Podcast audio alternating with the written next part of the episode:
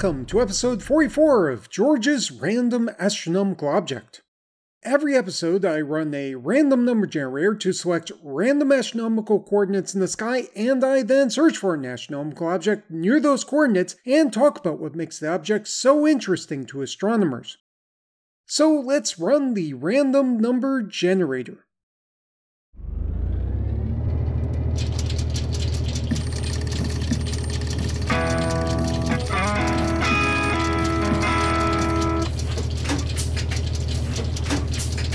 Two.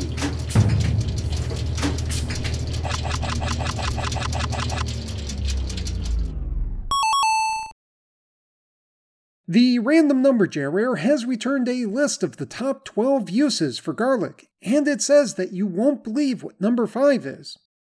Let's take a look. Yeah, I definitely don't believe number 5. The random number generator has also returned the coordinates of 8 hours, 7 minutes, 14.7 seconds for ascension, and negative 66 degrees, 18 minutes, 49 seconds declination. These coordinates point to an object in the constellation Volans. So you've probably never heard of this constellation, and neither have I. This is a constellation located very far south, so it's really difficult to see unless you are in the southern hemisphere. This is one of a dozen constellations made up in the late 16th century when Europeans first started mapping the southernmost part of the sky, and it's supposed to depict a flying fish. The outline actually does vaguely look like a flying fish, although all of the stars are so faint that the constellation would seem like a relatively indistinct area of the night sky. In any case, the object for this episode is WD0806 661b. This is an object that was identified as a brown dwarf when it was discovered in orbit around a white dwarf. The white dwarf is named WD0806 661. The brown dwarf was given the same name but with a B added to the end to indicate that it was the second brightest object in the star system. Brown dwarfs are basically objects made of gas that are larger than planets but smaller than stars, and not massive enough to trigger the fusion of hydrogen into helium in their cores. They can be thought of as failed stars in a way. Consequently, they generally look cooler than normal stars. They don't radiate much light in the visible part of the electromagnetic spectrum, but they do radiate infrared light, so astronomers search for brown dwarfs using infrared telescopes. WD806-661b was discovered in 2011 by Kevin Luhman, Adam Burgasser, and John Bochanski in an analysis of archived infrared images from the Spitzer Space Telescope, or in other words, the leftovers from other people's research. The object is separated from the white dwarf by a distance of about 2500 astronomical units, or AU, where 1 AU is equivalent to the distance from the Earth to the Sun, and 30 AU is equivalent to the distance from the Sun to Neptune. This means that WD 0806 661b is really far away from the star that it's orbiting. Both objects are located about 62.7 light years or 19.2 parsecs away from Earth. Finding a brown dwarf by itself is usually rather impressive. Theories from the 1960s had proposed that brown dwarfs exist, but they were not found until the 1990s, and they're still rather challenging to find. However, WD0806 661b is not an ordinary brown dwarf, which is rather strange to say given how unusual brown dwarfs are in the first place. First of all, this object is really, really cool, in terms of temperature and not just in terms of being interesting.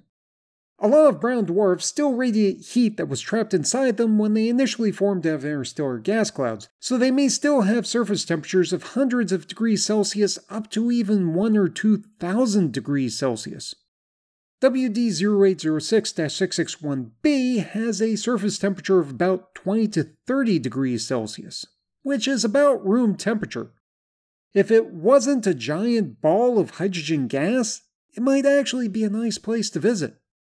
So the people who discovered this object were really excited to find such a cool brown dwarf, and this is what they highlighted in the first science paper about WD0806 661b. It is potentially the coolest brown dwarf ever found.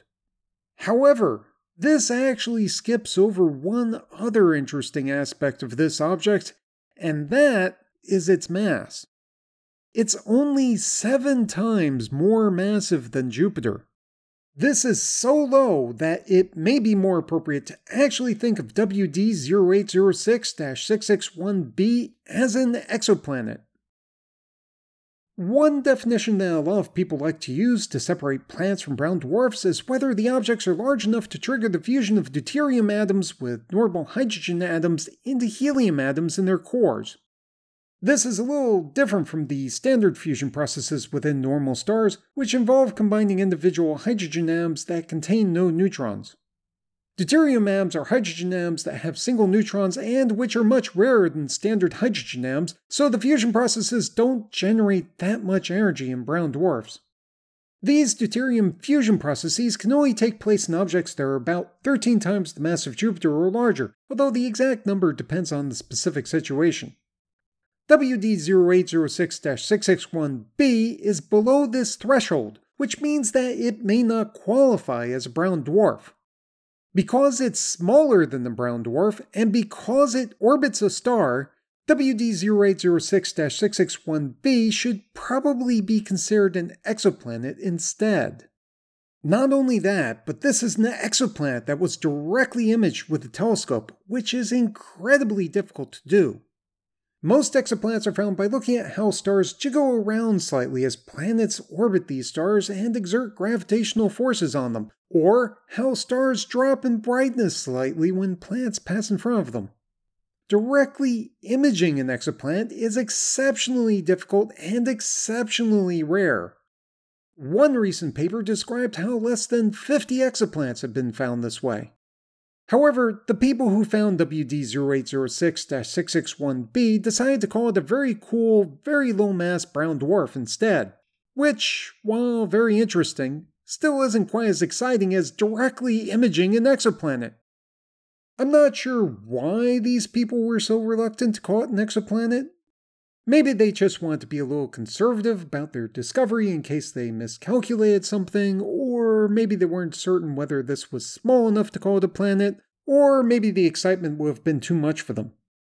I definitely think that this discovery was really undersold.